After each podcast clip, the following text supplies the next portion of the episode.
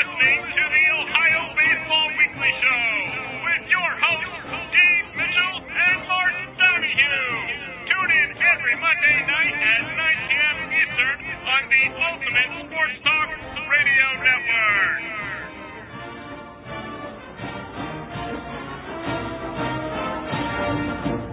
A very pleasant good evening, everyone, and welcome to another Monday evening. That means it's time for the Ohio Baseball Weekly Show, where we kick back and talk about the Cleveland Indians and the Cincinnati Reds, and it was quite a week for both ball clubs. And let's bring in, without any further ado, our resident Reds expert, Mark Donahue. Mark, good evening. How are you tonight? I'm great, Dave, and uh, we we do have a lot to talk about, and I I know later on we're going to be hearing from Johnny Bench, and congratulations on uh, uh, getting a big, uh, big interview, and, and it was. I think people are really going to enjoy it later on.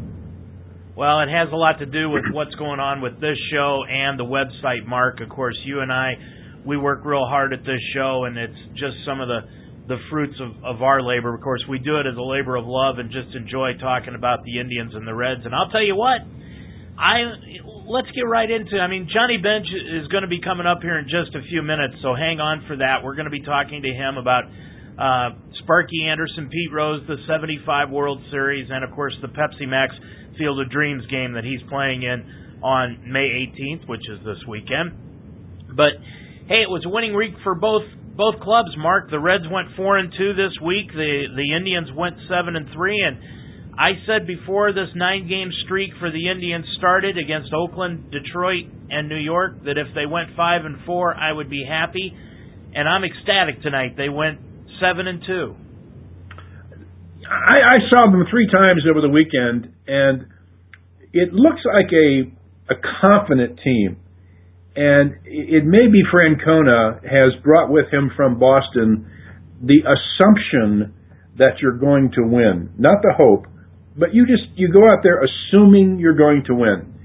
And what I saw over the weekend was a team that wasn't intimidated by Detroit in the least.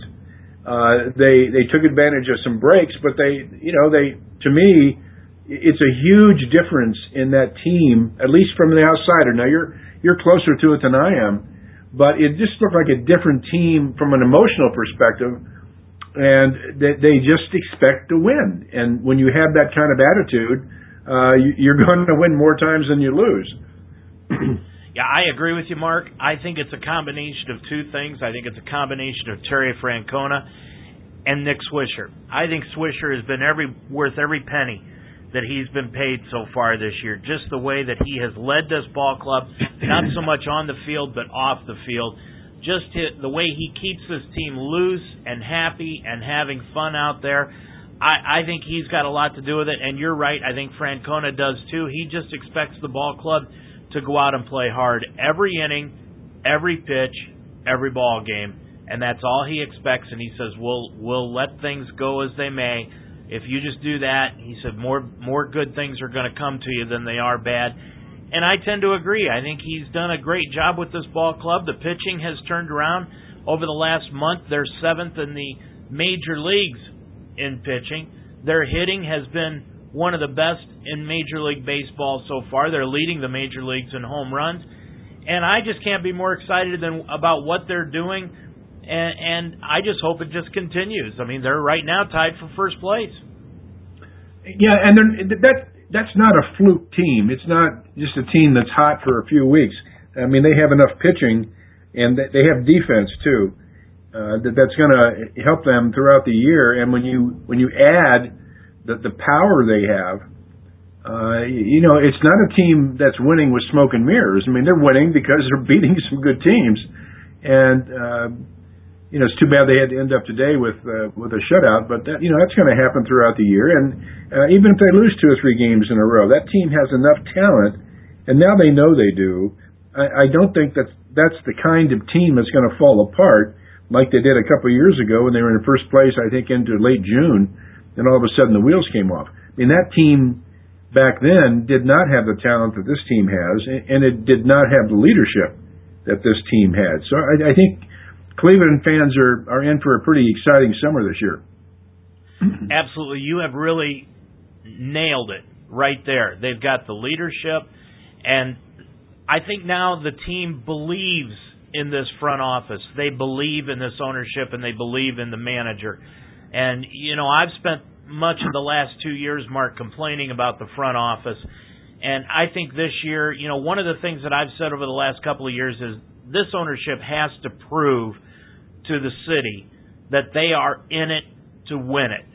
And I think they did their job this winter in what they did with Francona, Bourn, and Swisher. And now the city is starting to see the fruits of their labor. Mark, I got to tell you, for a noon doubleheader in Cleveland today, they had over 8,000 people walk up and buy tickets, and they had their largest attendance, except for opening day, uh, of 25,000 today for a Monday afternoon doubleheader. Well, we've said all year, and we said last year and the year before, if the Cleveland fans have proved they will support the Indians. I mean, how many sellouts in a, in a row did they have? uh, they've proven if you put a good product on the field, they will show up. And the thing I was impressed most about with this streak they're on right now, and it's not really a winning streak, it's just consistent baseball from from day one, is Bourn was on the DL, and they still went out there and they won. Despite that, guys picked up picked him up, and uh, you know he he, he certainly is going to make a contribution they are better with him with him than out without him. But uh, I thought it it was pretty interesting. Just pretty much what the Reds did last year when they had some injuries and they they overcame them and played their best ball of the year when uh, they had people injured. Yeah, and you know the thing about it is, Mark, I just want to give out some stats here about the Indians, and we'll flip over to the Reds. But 21 and 16 is what the Indians are today after the split with the New York Yankees. They're 7 and 3 in their last 10. They won 7 of their last 9 against Oakland, Detroit, and New York. And those were the three division winners from a year ago. They were also Detroit and New York were in first place when the Indians met them over this nine-game series, and Oakland was just two games out of first place when they played the Indians starting last Monday night, and the Indians swept them in four games. The Tribe are in first place, so I mean, hey, now we've got Philadelphia coming up over the next couple of days, and then Seattle is coming to town. But I want to flip over to the Reds because, from as you said, from an outsider looking in, these three games against Milwaukee over the weekend, which the Reds won all three, you would think that the offense kind of kicked it into high gear uh, in those three games, scoring four, thirteen, and five runs respectively. Is that the case, Mark, or do they still have some problems? No, they, they still got some problems. Uh, even in the 13-run game, uh, they had five runs in one inning and seven in in the next inning. So they're not scoring consistently, and that's what concerns me, and it has concerned me all year. But uh, they they overcame nine consecutive uh, unquality starts uh, and they won six of those games. Six, they were six and three in those in those nine games. See, the Reds are, are a balanced team. They're they're not great in anything, uh, but they're strong in just about everything. And they're, they're 22 and 16, almost the same record as the Indians, and they're they're two games out of first place behind St. Louis, who's they they just got off a what an eight game winning streak. So the Reds are in pretty good shape. I mean, I think in terms of it's way way too early to start thinking about wild card positioning at this point. But I, I think the Reds um, have a chance to be there all year, and I'm sure they will be all year. I, don't see with their pitching that they're going to run into long losing streaks, especially when they get Cueto back this coming Sunday. He's supposed to be off the DL this Sunday and, and pitching. So they have, uh, you know they're they're in pretty good shape, and I think the Reds are are, are going to be there.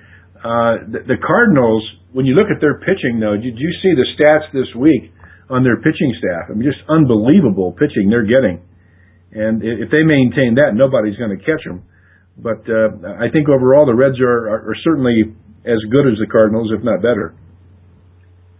Mark, I know Shelby Miller is a good pitcher for the Cardinals, but but realistically, he's not going to keep up what he's doing. And I've been watching this Mets St. Louis game tonight, and I I got to tell you, I've heard this through the rumor mill, and I've seen it with my own my own eyes tonight. Lance Lynn's got an attitude problem. When things don't go well for him, he's not very happy on the mound. yeah, I saw him. Uh, I saw him pitch against the Reds not long ago, and uh, to me, he, he's got a lot of stuff. I, I just don't think that he is the kind of guy who's going to last all year. But I think the most interesting thing I heard about the Cardinals of late is that Chris Carpenter uh, has been throwing with no pain, and he says he's ready to make a comeback. And that's that's the that's the quickest retirement turnaround I've ever heard. But uh, if they can get Chris Carpenter back, even though they lost Westbrook, uh, that that pitching staff is is really off the chart. That team just doesn't have a good bullpen, and I think uh, offensively uh, they're solid, but defensively they're not.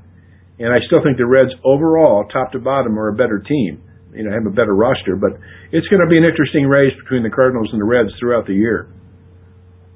Yeah, very much so. Hey, one thing we do want to say is Dusty Baker won his 1600th uh, career game last Tuesday night in that dramatic win against Atlanta.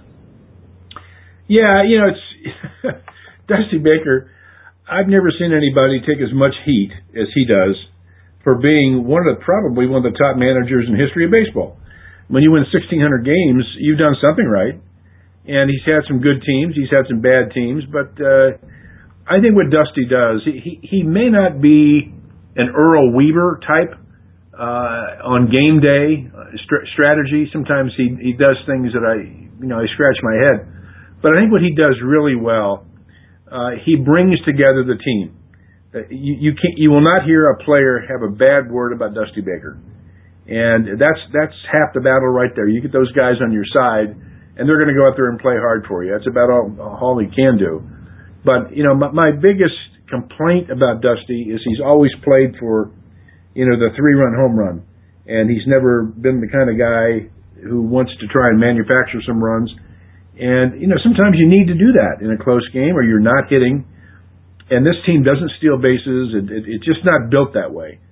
And that's, but that's just style. That's you know, it's it's the way he does it, and uh, uh, you can't argue with the success he's had.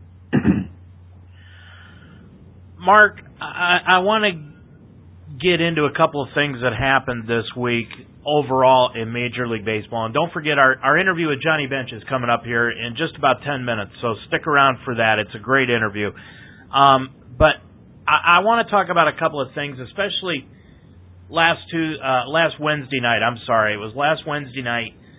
It has to do with the umpiring. I, I kind of went off on the umpires on my Thursday night show, and I wanted to get your uh, thoughts on what happened. Um, um, the Angel, the Hernandez, Hernandez incident, incident in Cleveland, Cleveland, where it was a replay, and he botched it. I mean, let's just call it let's just call it what it was. He botched it, and then the very next night, Mark, in the Houston Los Angeles Angels game, the umpires blew a very commonly known rule where you have to bring in a relief pitcher. When you bring in a relief pitcher, they have to face at least one hitter, and they blew that. What is going on with Major League Baseball umpiring right now? Well, first of all, I'm a I'm not a fan, but I'm sympathetic to the umpires. They have a tough, tough job, and you can understand missed calls, balls and strikes. The guy seeing 400 pitches, you know, it's likely they're going to, uh, you know, miss a couple. Uh, Uh, I can even understand how you you can miss a bang bang play at first base, where the ball and the runner gets there at the same time. There is no excuse for not knowing the rules.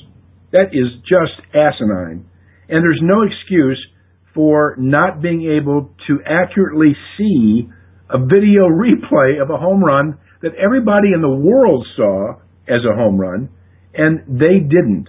There's no excuse for that. And what is so aggravating is the that Major League Baseball does not punish these guys.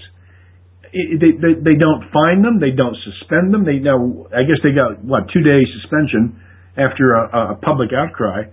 But some of these guys, and Angel Hernandez, I mean I, I know some guys.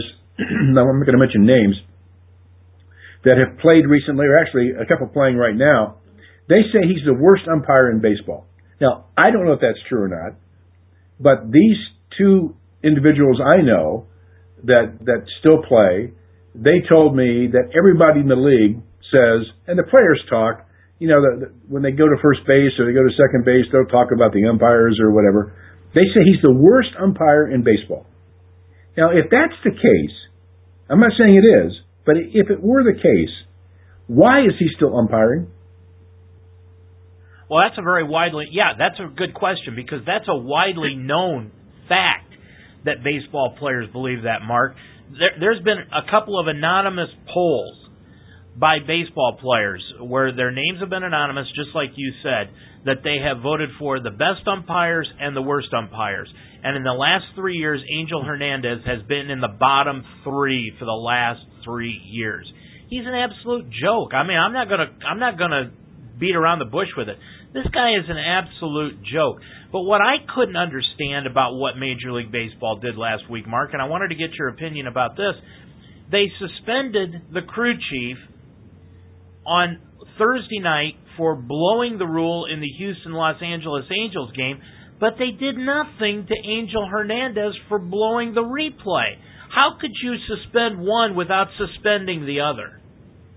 Well, I, I think the argument would be that in the Indians game, they could not 100% over overturn the play.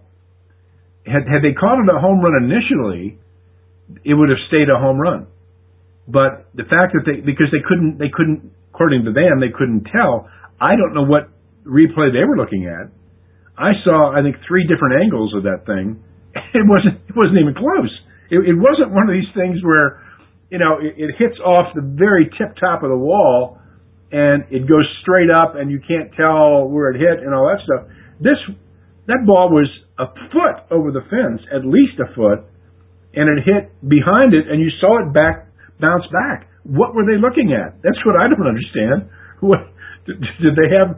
Did they have a replay we didn't see, or are they fundamentally blind? I mean, it's maybe well, didn't you see it that way?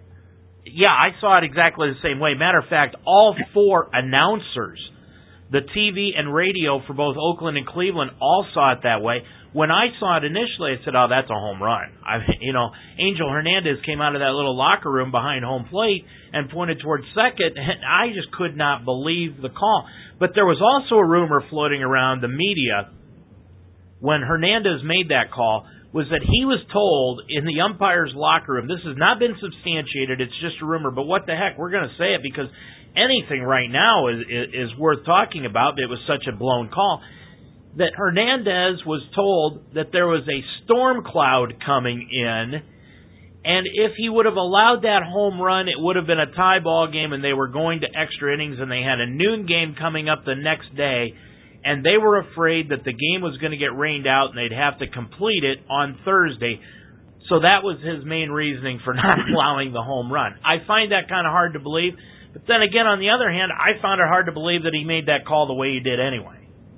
Yeah, to, to have all four of the umpires, and I presume, I guess two of them looked at it. As I understand, two went underground. Three of them.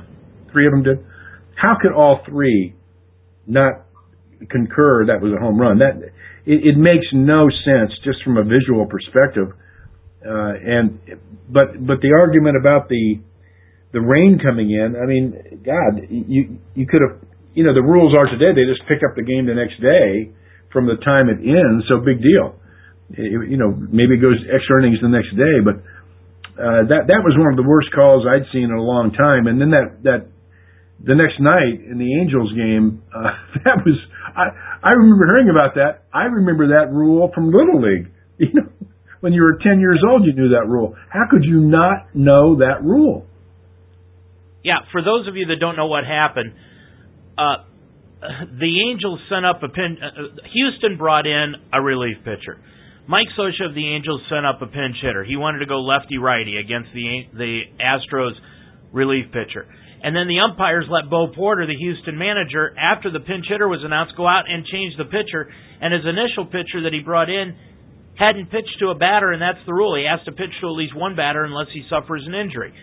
The umpires let him go ahead and switch it. So that was what happened on on that night, and that's why that crew was suspended. I don't know. I just find it amazing that all of a sudden you're seeing all this stuff come out about the major league umpires, Mark.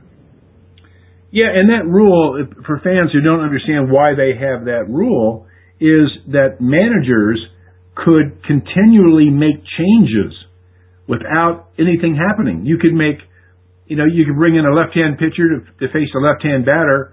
They bring up a right-hand batter, and then without even pitching, they bring in another right-hand pitcher, and they keep doing that. You, you could bring in five, you know, five pitchers and five pinch hitters, and nobody's swung the bat so you have a rule that the pitcher has to pitch to one hitter. It makes sense.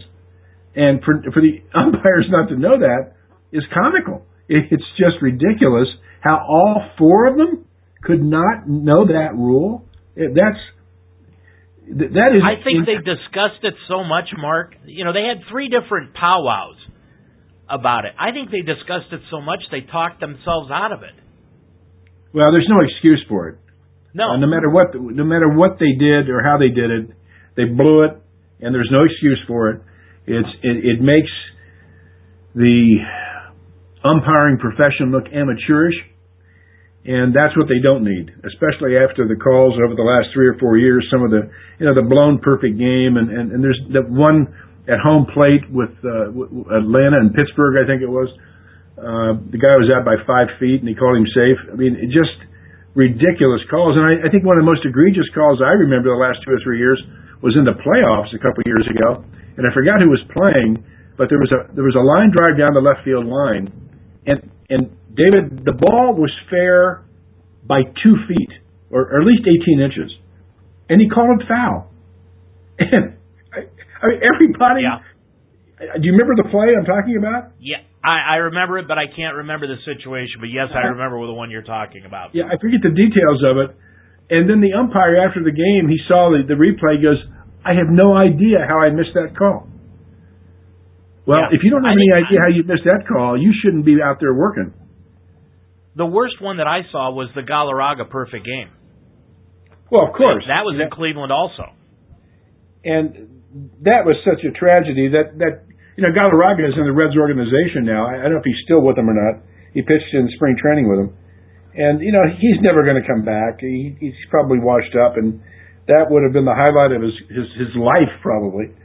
And you know, it's taken away by a stupid call, and it, it would have been so easy to have Major League Baseball overturn that because they, they but they don't do it, and they don't make it right. And that's but the Mark, thing. Here, here's the Hmm. here's the difference between the two and, and I wanted to bring this up before we get into the J.A. Happ incident. Jim Joyce was the umpire on the Galarraga incident. Jim hmm. Joyce was a stand-up guy. He came out the very next. He came out that night. He went to he went to Jim Leyland. He went to Galarraga after the game after he saw the replay and said, "I blew it. I'm sorry." He told the media. He stood up in front of the media and accepted responsibility for it. I mean, they he he solidified the respect that he deserves from everybody in baseball by the way he handled it. Angel Hernandez that night, Mark, would not even allow the pool reporter from San Francisco to record his comments about his call. He said all she could do was write them down. She wasn't allowed to record him. He handled it so terribly that he just entrenched himself as one of the least respected umpires in baseball. Yeah, even after uh, Joyce blew that call, uh, I think it was 90 days later they had a poll, and he was still voted the number one umpire in baseball. Just be- yeah. exactly because of what you just said. Because you know, you make a mistake, you screw up, and you can understand those calls. That's going to happen from time to time. But if baseball has instituted instant replay to get the calls right. If that is the charge of instant replay, get it right. Then I, my belief is you have three opportunities to challenge in, in a game, and it doesn't matter if it's, I mean, not balls and strikes, clearly you couldn't do it that way, but on balls like that home run, uh, like Joyce's call, uh, there have been other plays where you could you could challenge it. I remember early, I think it was this year, or was it last, that somebody went down the right field line. It appeared they caught the ball, but then instant replay showed he dropped the ball. He never caught it in the stands. Remember, he jumped into the stands. I think it was a Yankee, uh, and he he had dropped the ball. The umpire called the guy out. And that would have been easily overturned because instant replay showed it. He dropped it. So if if if you're going to do it, that's why I was so upset in that Indians game where they didn't overturn that home run and and start it over because they had the ability to get it right. And the whole reason for instant replay is to get it right, but they chose not to do that. Yep, you're absolutely right. Hey, I want to move on to J.A. Happ before we get into our Johnny Bench interview. just just a, a mention here on J.A. Happ. He was hit in the head with a line drive uh, on Wednesday night. It was, if you didn't see it, uh, it, it wasn't pretty. Uh, he does have a fractured skull. He also hurt his knee, but he's going to be out for four to six weeks because of what happened. He does not have, I, I find this hard to believe, a concussion. But Mark, he's the third pitcher in the last two years to be hit in the head with a line drive. What are your thoughts about this? Well, I, I got to admit, I personalized and internalized what happened to him because it happened to me. And I, I was pitching in really? an All Star. Yeah, I was pitching in an All Star game, and I think I was 12 years old or something. But before the game, uh, as kind of a treat, we got to pitch to some minor league pitchers or minor league hitters, and you know throw them batting practice and stuff like that. Now, why we didn't have a screen up, I don't know, but I, you know, some young kid, I was trying to throw as hard as I could to impress these minor leaguers, and this guy hit a line drive back through the box and hit me in the face. Uh, broke the orbit of my right eye, broke my nose, broke my cheekbone, and I don't know if I had a concussion or not. I mean, I don't know how I could not have had one but when I saw what happened to him, I can still see that ball coming back to me. And I put my glove up and I moved it too quick and I moved it away from my face. I was reaching for it and my glove went too fast and the ball came back, hit me in the face, knocked me out. The ball went into left field. And I remember waking up in the hospital and I can still I guess when the blood gets in your in your body in your mouth or whatever, I, I could still taste it, if that makes any sense. Uh, and I, when when that happened to him, I, I don't know if I was happy or sad that he turned his head in time, because I know a lot of guys have been hit flush in the face, and you know had the same result I had, broken noses and broken jaws. And I remember a number of kids have been killed uh, by. I mean, I'm, when I'm saying a number, I, at least a half a dozen, I think, over the last 30, 40 years, have been killed by line drives back through the box. I know two happened in the same year. And of course, that coach at first base was was killed, um, mm-hmm. former Cardinal. So it's I, don't know what you do about it because I don't think pitchers, unless you disagree, I don't know how pitchers could wear a helmet and pitch.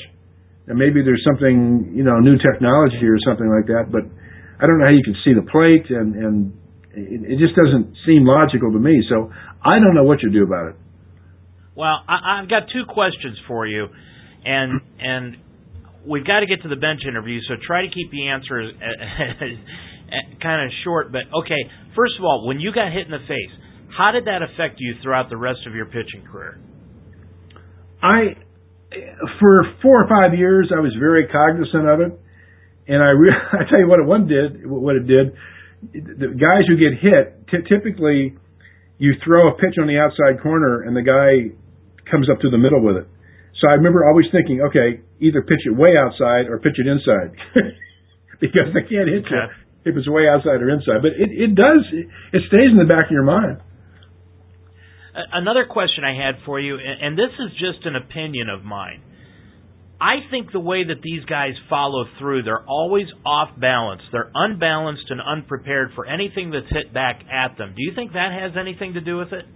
Well, of course. You know, you lose your perspective and it always scares me when I think about um, Aroldis Chapman because he's so close to the plate, because he's so long, and his stride, the, mound is 60 feet 6 inches from the plate, and I bet he's close to 55, 57 feet from home plate.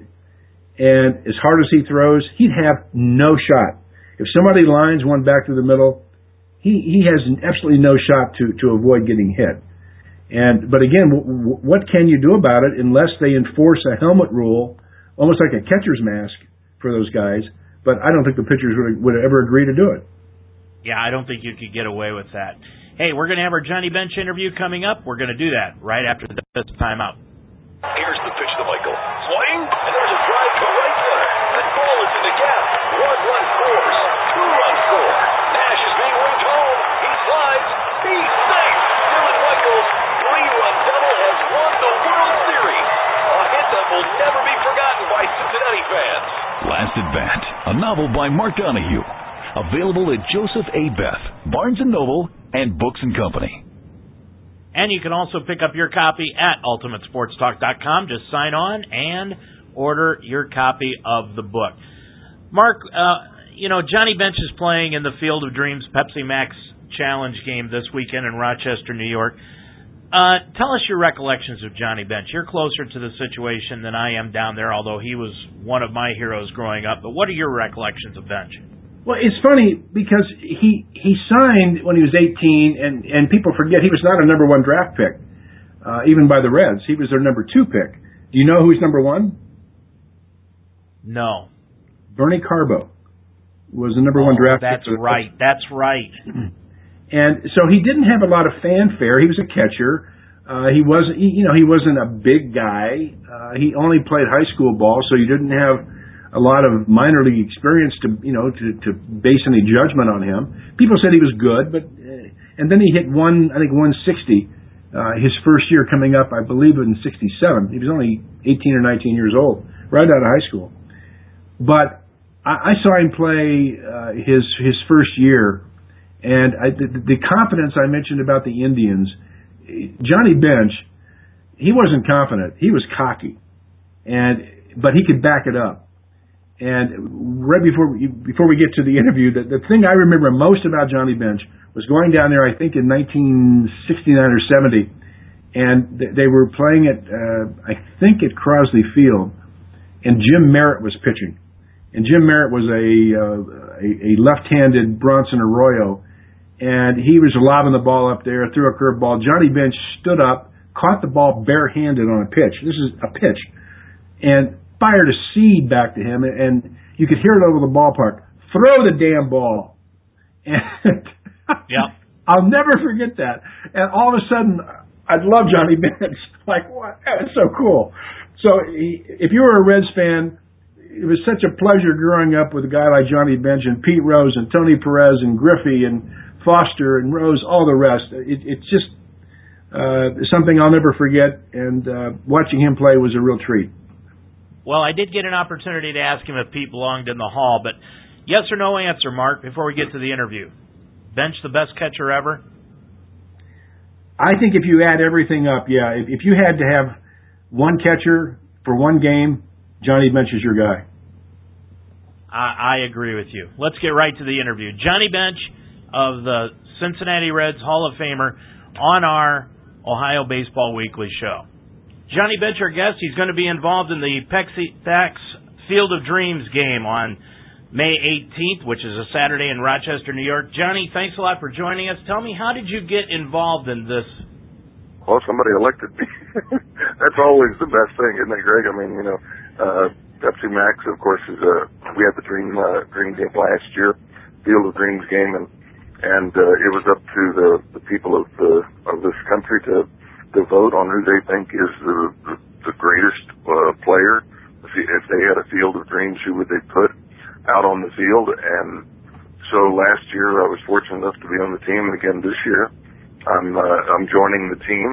Uh, not by my talents of last year at the game. If they'd scouted me, they probably wouldn't have been back. But at the same time, it's sort of a you know, it is the legends of the game. It is, is your field of dreams. It's like going back and reaching back in time and who would you like to see and what would you like to do and and so uh last year we we we had a ball. We had like twelve thousand people at the game in Columbus.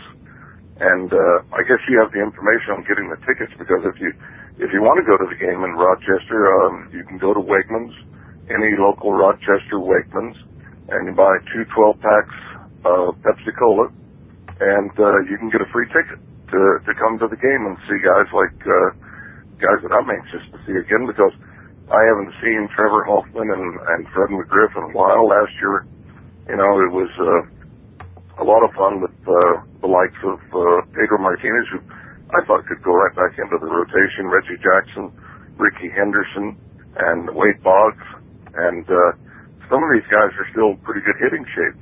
Uh, Pedro can throw, and I, and uh, Dennis Eckersley was on last year. He pitched a heck of a game, and then wound up having shoulder surgery. But I think, like all of us, you know, the parts wear out, and and uh, it'll be at uh, out at uh, Frontier Field which is uh, going to be exciting and everything else. And I get, um, it's fun to go back to Rochester. I mean, it's just a, a great venue for this, and we've got a couple of guys representing that won the contest.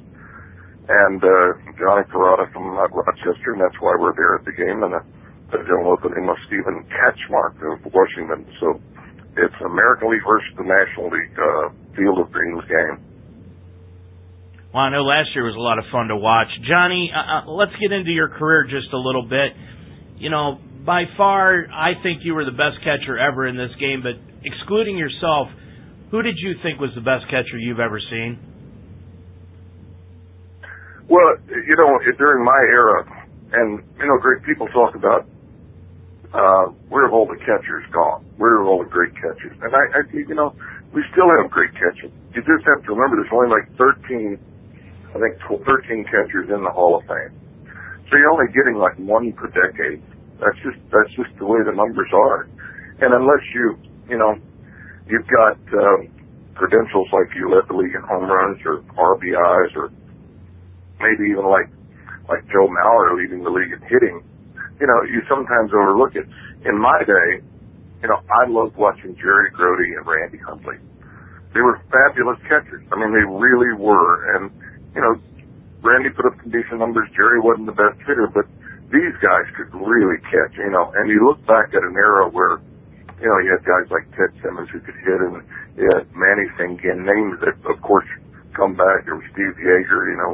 So there were there were a lot of them, and right now you we're, seeing Buster Posey. He's been the Rookie of the Year. He's, he's been the MVP, and and he's such a great kid. And uh, the other day I I, I tweeted, I texted him and uh, after he signed his contract for 168 million, and that's just you know one of the contracts is his latest contract, and I I texted him I said you've now made 166 million more than I made in my entire career. So it's the the money's changed, but you know when you look at the Molina brothers have been great catchers and everything else, and if you really just solidly watch uh, watch baseball and you go and you focus on the catcher, these guys are really good. They throw great these days. We have a thing called the Johnny Bench Award, which is in Wichita, Kansas. It's the college catcher of the year.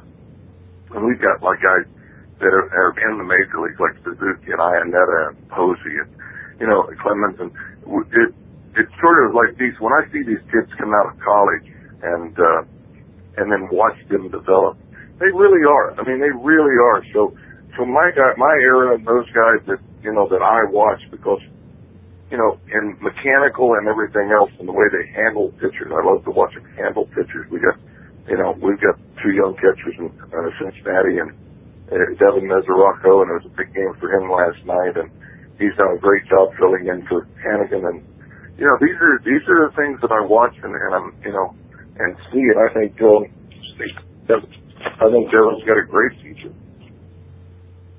you know, a lot of people in Cincinnati, Johnny, will compare Mesoraco to you. Those comparisons aren't fair, are they? Well, it's inevitable. I mean, you know, the young and and he came out as the number one draft choice for the Reds, and and those are kind of inevitable. It, you know, Uh, we don't, you know, it, it's going to probably put some undue pressure on him and everything else, but you know, it's only a really. I mean, he just now had the chance to catch on a regular basis with Hanigan going down with the oblique. And so he's really just had one opportunity. And, you know, when I came up at the end of 67, I think I hit 160 something for the year. And I started off slow in, in 68. And then, you know, you get your feet underneath you. You start to slow the game down a little bit, slow the pitches down. And all of a sudden you start to develop into what we, you know, will hope. I, I, you know, I see, I can see Devin as a, you know, uh, in the middle of the lineup here, fourth, fifth, I think he has that potential. Tell me, Johnny, what about Sparky? the manager. What made him so successful? Well, he related. You know, he he was a mentor, but he related to you. He asked you questions. He wanted to know what you were thinking. He wanted to know how you felt. He wanted to know about the opposing team. And then he went out on the on a daily basis and managed the team. You know, he managed the game. And right away you saw that he knew everything. He was three get three innings ahead of everybody. He was able to move pitchers around. He was able to to uh, uh, get the pinch hitters in. You know, and excuse me, he developed a. You know, he asked us about certain players that would fit into our ball club, and he knew that some guys weren't going to play. I mean, they had to. Their their position was they needed to be on the bench. That was their role. They knew that that's what they had to do, and he played them on to, from time to time when they when they needed to, and you know, he let you go out and play. He, he really did. He trusted you. And, and, and when you feel like a professional, when you feel like you, you know, that you're respected, it, it goes a long way. I remember Sparky on the first day of spring training asking me what I felt about, you know, what we should do on the field. And for the first time, I felt like a professional. And, and it was 1970. I mean, it was, it was just a, a wonderful experience to know that. And then on a daily basis, just to to have him sit down with you and say, hey, you don't need to do this or you need to do that. And it was always so effective for our whole ball club. Johnny, two part question. How did you know that it was time to retire? And secondly, did you ever consider leaving the Reds and going to the American League and DHing for a couple of years? You know, uh, I, I couldn't be Johnny Bench anymore. You know, I, and that was really the effect. Our ball club was not going to win we didn't have the nucleus, we didn't have the people. We'd lost, you know, so many of our players to trades and free agency, and and I, you know, it, I I just didn't feel like I was earning the money. I mean, they were paying me a, a, pretty good amount of money in those days, and so they had to. Uh, I just never felt like I was Johnny Bench on the field. I just couldn't perform, and and my, you know, my ulnar nerve was hurting. Uh, you know, it, um, and I couldn't really catch every day. I couldn't be, you know, what what the fans needed or what I needed, and uh, I would I just never, you know, I th- I think when you you reach a point and and that's what I tell some people. I mean, uh, John Elway called me and said, "How do you know when it's time?" And I said, "When you you know you'll know when you can't be John Elway anymore. And right now you're still John Elway. You can still do things. I couldn't."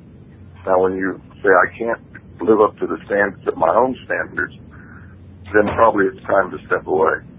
And that and that's what that's what we saw. But you know, John went on the way the Super Bowl, and I was so happy for him and everything. But you know, it, it's like you know, it's self-analysis. You know, the mirror doesn't really you know lie to you a whole lot if you just look into the perspective of who you are and what you are. Yeah, I hope I have just time for two quick questions. Johnny, what's your opinion of the Cincinnati Reds this season?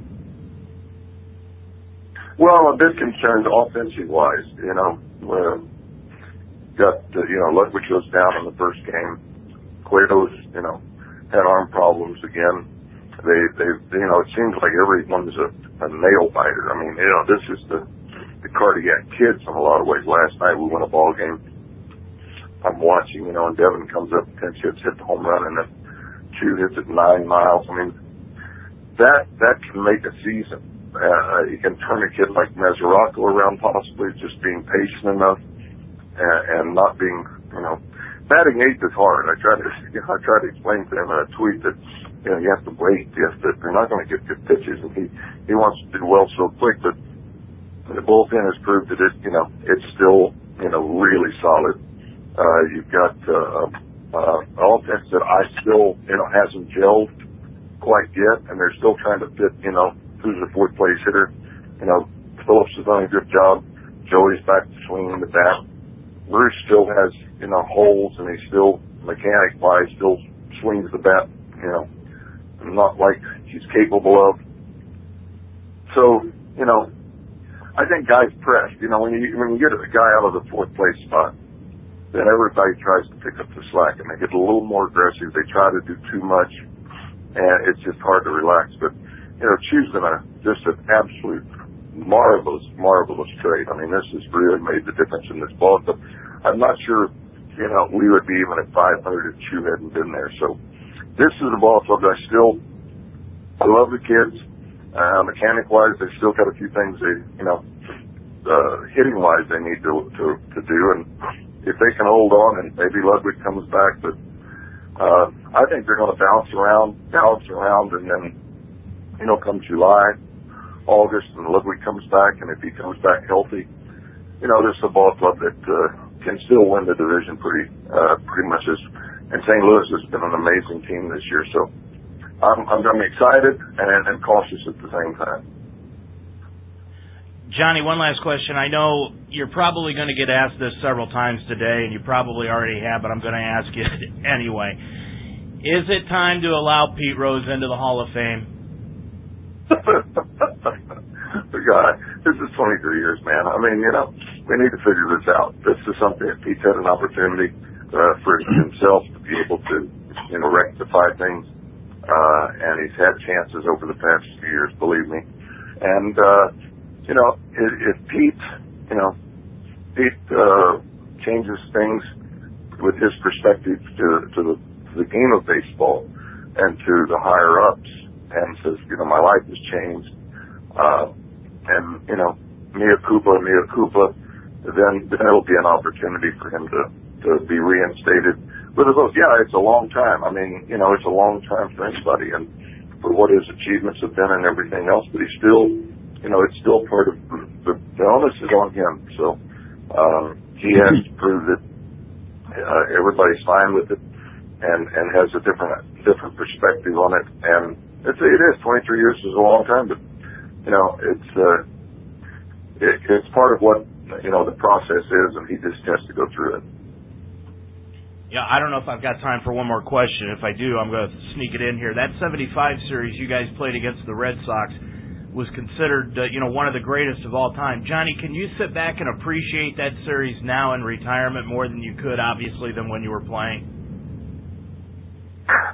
Well, it, it was my greatest you know, my greatest moment in baseball to walk into the clubhouse after game seven and see 25 players as world champions, owners, sponsors, all the players, the equipment men, the trainers, the, all the coaches. I mean, to see that, you know, if we all got there, it wasn't just, you know, you know, an individual effort. You can win MVPs and, you know, it's, it's totally different. I mean, you can, you know, you can celebrate with, with a few friends and everything else, but when when you win a World Series and millions celebrate with you, that's that's what it was all about. And but for that moment, walking into that clubhouse, I I had the best feeling I've ever had in the game of baseball. Johnny, I think my time is up. Hey, thanks a lot. I really appreciate this. This is a kind of a Pleasure. dream come true Thank for you. me. Thank, yeah, thank well, you very that's much. what the same team's all about. Pepsi Max in Rochester, May 18th. Thanks. Thank you. Johnny Bench here on our Ohio Baseball Weekly microphones. Mark, um, the Pete Rose question. Uh, you and I kind of we didn't discuss it last week, but I told you to keep an ear open for it. What did you think? Well, I, I think he is still, you know, it was a there was a feud between those two guys that was pretty well known for a long time, and um, I think it's better, but I think he's putting the onus on Pete uh, to finally do what has to be done. You know, mea culpa, mea culpa. He kept saying it, uh, and, and Pete either is too hard headed to do that, or he's getting the wrong advice, or something. I don't know. But I do think it's time. What bothers me about this more than anything is you have a Hall of Fame, and how much credibility does it have when Pete Rose is not in the Hall of Fame? I mean, why can't you put a plaque next to his name saying what he did, talk about the punishment? You're not condoning it. You're you're saying here's what happened, but how could you have a, a, a baseball hall, hall of Fame and not have Pete Rose in it? It makes no sense to me. No, I, I agree with you, and and I think you and I agree from a standpoint that yeah, the Hall of Fame is affiliated with Major League Baseball, but they are not run by Major League Baseball. They could simply end this controversy by going ahead and saying Pete Rose goes into the Hall of Fame, period. It, it may ruffle a few feathers with Major League Baseball, but there's nothing baseball could do about it. No, and that's what I don't understand it. Uh, because if again, if you want a credible Hall of Fame, uh, you could have you ought to have Joe Jackson in it. Shoeless Joe ought to be in it. Explain what he did. Explain the punishment. Uh, the same thing, but but but the other part of that equation is there are a number of players, including Ty Cobb, who was accused of uh, you know throwing baseball games. Uh, there are so many drunks and wife beaters and drug users and all this stuff in the Hall of Fame that they when you begin legislating against one individual or two individuals, it it diminishes the entire game. And I, I wish the Hall of Fame would grow some and uh, you know and do the right thing. I mean, Pete Rose, it's been what, 25 years or something like that, 23 years. Hasn't he paid his debt to society? I mean, you have convicted murderers who get off less time than that. and and Pete, you know, he's 70 years old. I'd like to see him in the Hall of Fame before he dies. Yeah, I would too. Mo- moving on throughout the bench interview, was there anything surprising that caught your ear? Yeah, uh, the thing that was two things surprised me.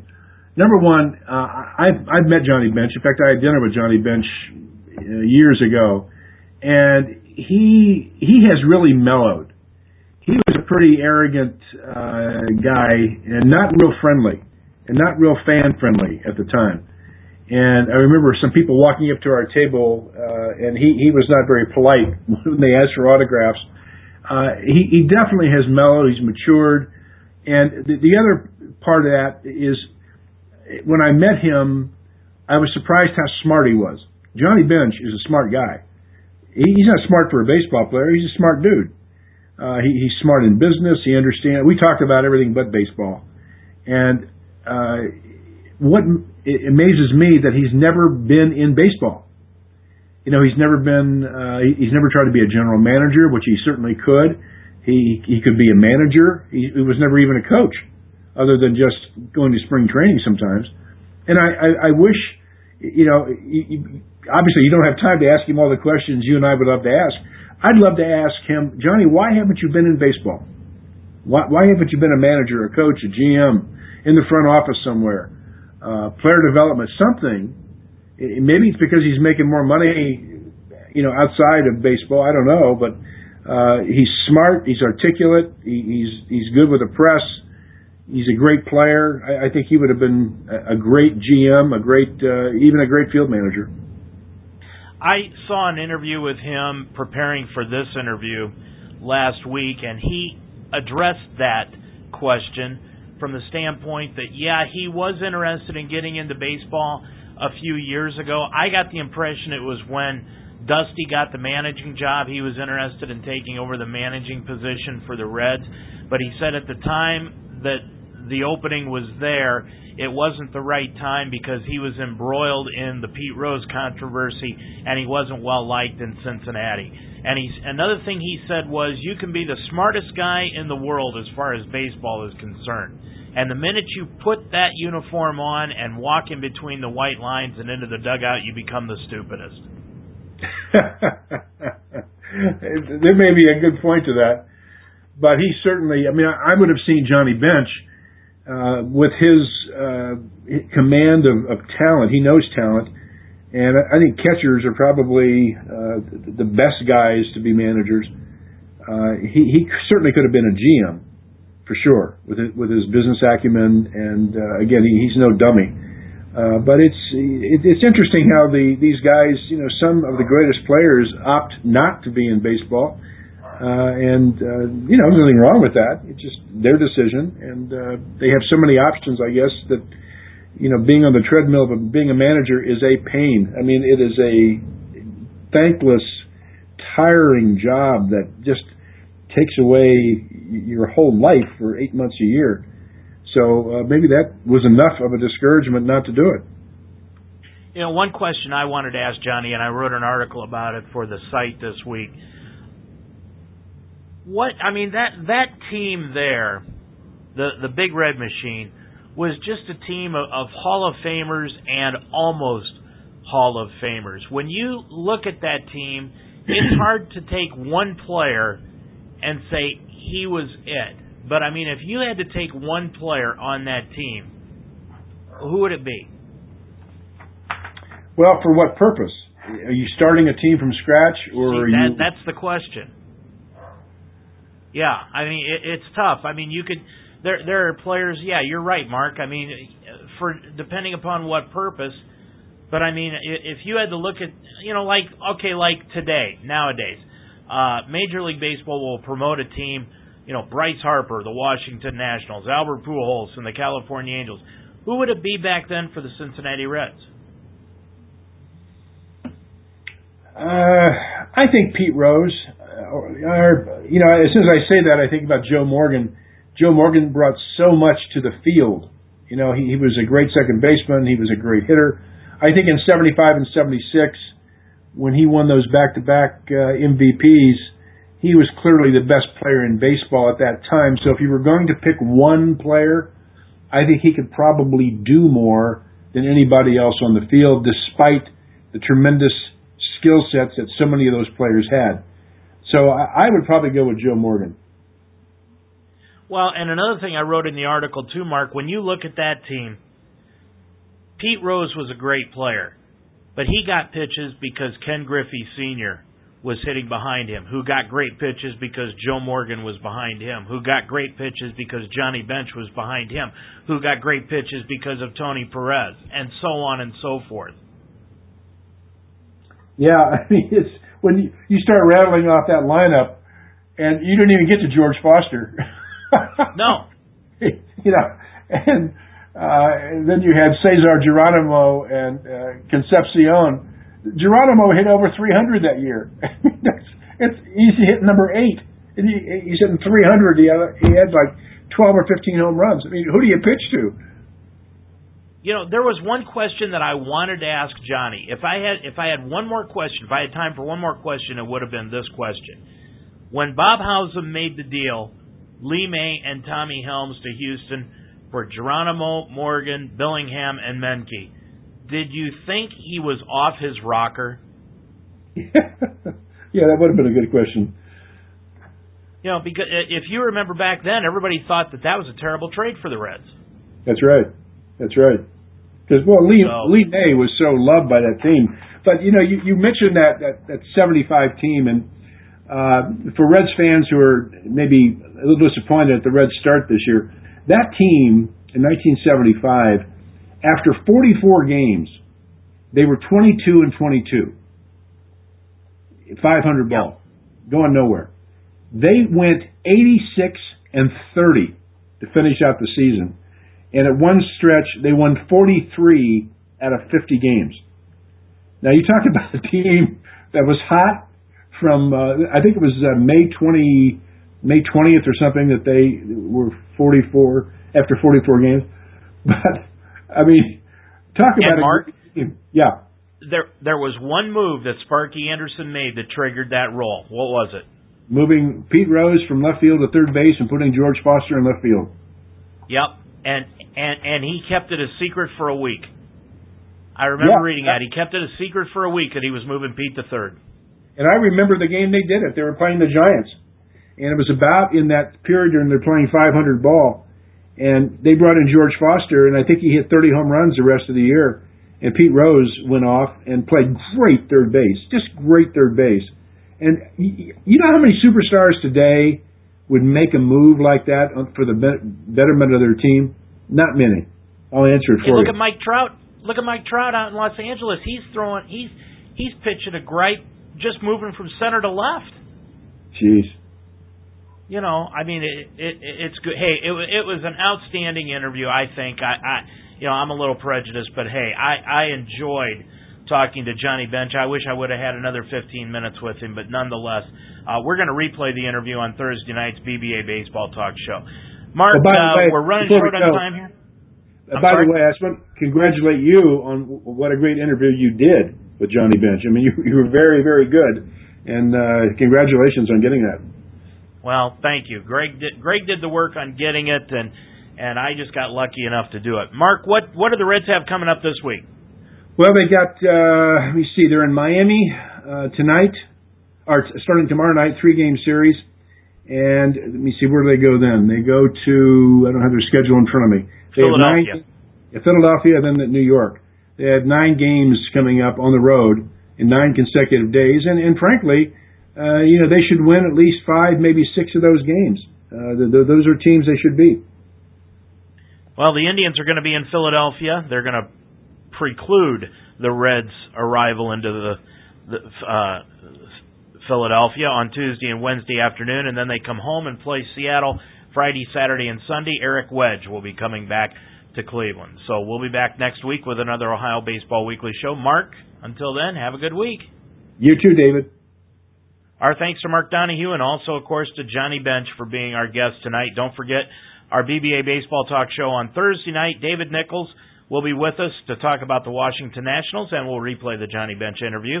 We'll be back with you again next Monday night at 9 o'clock here on UltimateSportsTalk.com for another Ohio Baseball Weekly show. Until then, I'm Dave Mitchell. Good night, everyone.